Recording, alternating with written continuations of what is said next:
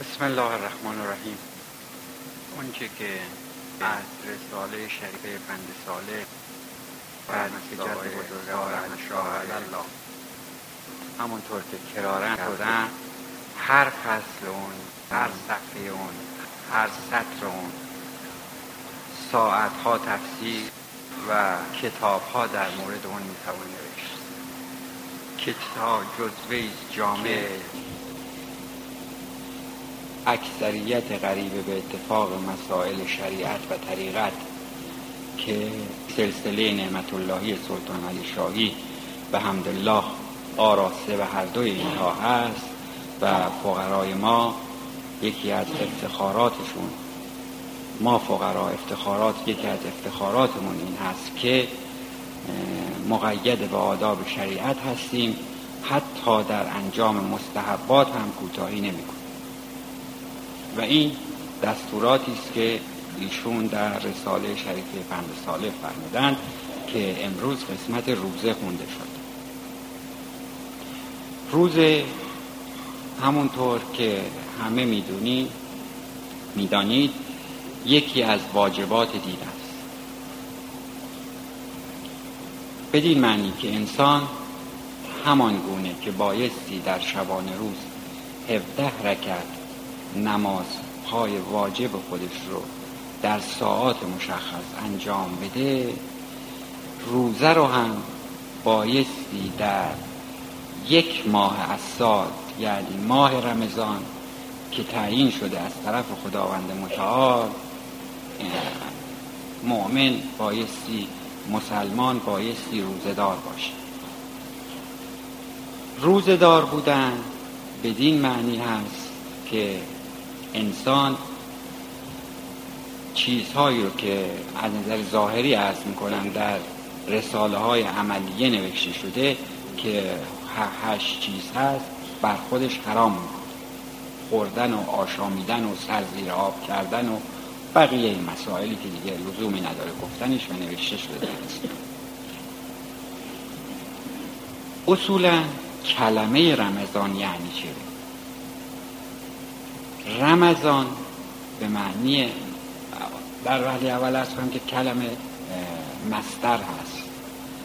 به معنی داغ کردن یعنی شیعی رو بگذارن روی شیع دیگر و اونقدر داغ کنن تا این نرم بشه.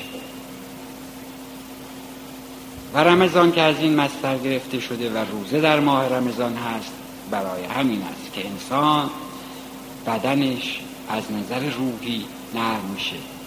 از نظر فکری آرامش پیدا می‌کنه. و از طرف دیگه از نظر کلی هم اگر که حساب بفرمایید یک سال تمام این بدن کار کرده و تمام اعضا اعضای گوارشی انسان مشغول فعالیت بوده و شما اگر یک کارخانه ای رو هم در نظر بگیرید اگر در طول سال مرتبا کار کنه و به او تعطیلی ندید استراحت ندید تعمیر ندید. این به تدریج فرسوده میشه و خیلی سریع از کار میفته و از بین میره. روز هم همین حالت رو داره. انسان زمانی که روزه گرفت ساعات خورد و خوراک او فرق یعنی سهر بایستی بیدار بشه به جای صبح سهر و مغرب اول از آن مغرب هم افتار می‌کنه. خب این ملاحظه میفرمایید که سه وعده غذا خوردن در شبان روز تبدیل به دو وعده و اوقات اون هم تغییر می‌کنه. همین باعث تصویه میشه. و بعد حدیث داریم که از سومولی و انا اجزابه از سومولی و انا اجزابه خداوند میفرماید که شخص روزدار متعلق به من است و من پاداش او هستم حالا ببینید که شخص روزدار چقدر مقام بالایی داره که خداوند میفرماید که روزدار متعلق به من است و پاداش اون چیه؟ پاداش اون خود من است از سومولی و انا اجزابه من پاداش او رو میدم و اما روزه چند نوع داره یک اون روزه عام هست روزه معمولی که همه ما می‌گیریم. یعنی خودمون رو از مفترات یعنی مفترات رو انجام میدیم. اون چیزهایی که باعث ابطال روزه میشه انجام نمیدیم. خوردن و آشامیدن و بقیه چیزها که هست کرد روزه دیگر روزه خاصه روزه است که علاوه بر آن که انسان دارای روزه عام هست روزه خاص رو نیز انجام میده. یعنی چه؟ یعنی اینکه علاوه بر نخوردن و نیاشامیدن چشم و گوش و دیگر اعضای بدن او هم روزه داره. یعنی سعی می‌کنه که چشمش به جایی نیفته که نباید بیفته و گوشش حرفی رو نباید بشنوه بشنوه و مسائلی دیگه. و نوع سوم روزه خاص خاص. یعنی بالاترین نوع روزه است. خاص خاص اون نوع روزه است که انسان دو نوع اول روزه رو رعایت می‌کنه و علاوه بر رعایت نوع اول و دوم شرایط سوم رو هم رعایت می‌کنه شرایط سوم چی؟ شرایط سوم این است که قلبا هم روزه دار هست قلبا روزه دار هست یعنی چه؟ یعنی قافل از یاد خدا نیست تنها نخوردن نیاشامیدن او رو اقنا نمی‌کنه یاد خدا رو هم که ما معتقدیم که همیشه بایستی به یاد خدا باشیم دمی رو نباید قافل از او براریم هر نفسی که فرو می رود ممد حیات است و چون بر می آید مفرزات پس در هر نفسی دو نعمت موجود و بر هر نعمت شکری واجب. این در روزه خاص و خاص. که انسان بایستی در تمام دقایق به یاد خدا باشه. اگر در نوع خاص و خاص که ارز کردم تمام دقایق رو به یاد خدا باشه بتواند اون چنان که باید و شاید رعایت کند در خواب هم که روزه هست خواب او عبادت است. خواب او عبادت است. در مورد خمس و زکات و اصولا وجوهات صحبت شد. وجوهات یکی از دستورات شرعی معکد است که پرداخت اون در محلش بر تمام مسلمین به نحوی که در رسائل عملیه نوشته شده واجب. و همونطور که من کرارن خواهش کردم از آقایون فقرا و باز خواهش خودم رو تمنای خودم رو تکرار می‌کنم. یک رساله عملی تهیه بفرمایید. به حمدالله در شرایط کنونی که مملکت اسلامی هست وسایل و امکانات به نحوی است که تهیه رساله بسیار امر سخت و ساده است. و در این رساله ها شما نحوه پرداخت خمس و زکات رو که من اینجا نمی‌توان وقت نیست که شرح بدم می‌توانید به نحو احسن از روی اون بخونید و یاد بگیرید و در محل خودش پرداخت کنید. و من بارها اینجا اعلام کردم که آقایون فقرا وجوهات خودشون رو به هم به طریقی که به محل شرعی اون برسد.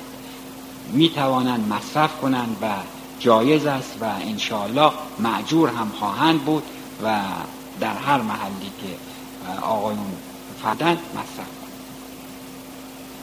و اما بعد از وجوهات مسئله انفاقات است. مسئله انفاقات چیست انفاق اون چیزی است که انسان از نظر شرعی تکلیف خودش رو در مقابل پرداخت حقوق الهی خودش که همون خمس و زکات و غیر ذالک باشه انجام داد. ولی مایل است که اضافه بر اون چیزی که وظیفه او هست انفاق دیگری بکند نفقه دیگری بدهد و پرداخت دیگری بکنند مثلا همونطور که خوندن پل سازی کنند در جاهای در دهات یا شهرستان های کوچکی که البته به حمدالله در شرایط کنونی در تمام مملکت لوله کشی آب و غیر ذالک شده. ولی فرض بفرمایید اگر که در یک بیابان انسان بتواند وسائلی فراهم کند به نام آبگیر که در اونجا آب جمع بشود و مسافری رهگذری کاروانی از اونجا میگذرد و از اون محل آب استفاده بکنه کار بسیار ممدوح و پسندیده است. حال توجه به این مسئله بکنید که هر چقدر انسان بیشتر بتواند این عمل را انجام بده روح خودش رو تسکیه بیشتری کرد البته من عرض نمی کنم که تمام زندگی خودتون رو در راه پلسازی و غیر و ذالک به کار ببرید. نه به حمدالله دولت این کارها رو می‌کنه. ولی در حد توان خودتون به همسایه کمک بفرمایید به جایی که خرابه و امکان درست کردنش برای اهالی نیست. بایستی کمک کرد و به طور کلی این گونه انفاقات و این گونه پرداخت ها و این گونه کمک ها تسکیه روح میشه و انسان رو علو درجات میده. و یا به عبارت دیگر وسیله می شود که انسان از مادیات می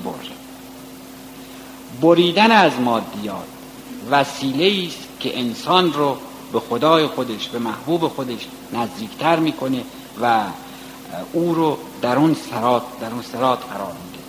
یعنی در سراتی قرار میده که به سوی محبوب ره میپیماید. و به سوی او نزدیک میشه.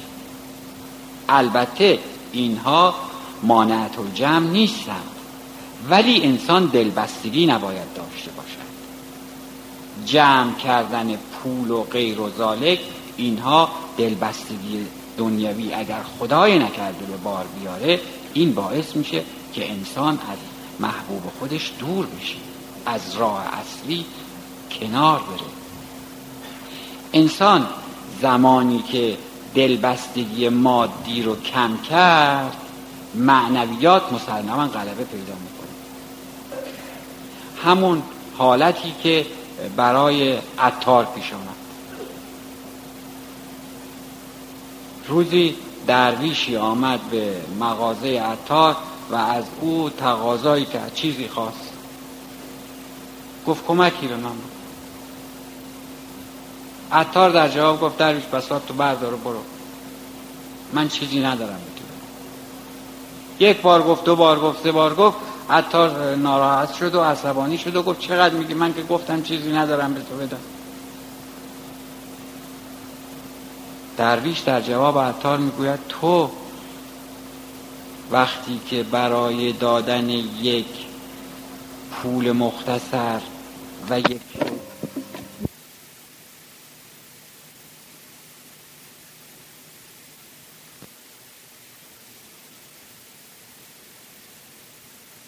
در جواب می‌گوید به همان گونه که درویش به محض اینکه این حرف رو میشنوه رو به قبل میخوابه کلاه خودش رو روی صورتش می‌گذاره شهادتینش رو میگه و جان به جان آفرین تسلیم و دلبستگی خودش رو به دنیا به این ترتیب نشون میده که دلبستگی وجود نداره. اصلا عطار که مشغول کار خودش بوده مدتی فکر می‌کنه که این شوخی می‌کنه سر به سر این می‌گذاره یا می‌خواد به این طریق از این پولی بگیره. شاید حالا من نمی‌دونم دقیق. شاید سکه هم پرت می‌کنه میگه آقا اینو برد و برو. می‌بینه نه اصلا درویش چکون نمی‌خوره از جای خودش. از پشت دختش که میاد این طرف و بالا سر درویش میاد تکونش میده آقا بلنش برو بذار کارمون رو بکنیم. هر چی تکون میده می‌بینه نه این تکون نمی‌خوره. وقتی که بیشتر دقت می‌کنه می‌بینه که درویش مرده. گویی اصلا در دنیا نبوده. این دلبستگی بایستی اینطور باشه. که همین مرگ باعث میشه که حال عطار رو دگرگون می‌کنه. عطار با این وضعیت و دیدن این صحنه مغازه و همه چیز رو رها می‌کنه و به سوی محبوب میره که این حال رو پیدا کنه. پس دلبستگی به دنیا خوبه. انسان در حد رفاه خودش بایستی داشته باشه از راه حلال. از راه حلال. ولی نباید اونقدر دلبستگی داشته باشه که وقت از دست دادنش او رو ناراحت و افسرده بکنه. باید در مقابل امر خداوند تسلیم محض باشه و دنبال مادیات و تسلیم مادیات نباشه. فقط در همون حدی که نیازی به دیگران نباشه و به همین دلیل هم هست که یکی از دستورات معکد بزرگان سلسله ما این است که فقرا بایستی حتما مشغول به کار باشند. دست به کار و دل به یار. هم کار بکنن و هم دلشون بایار باشه که مسلما در این صورت هم خداوند برکت میده و هم عبادتشون انجام بس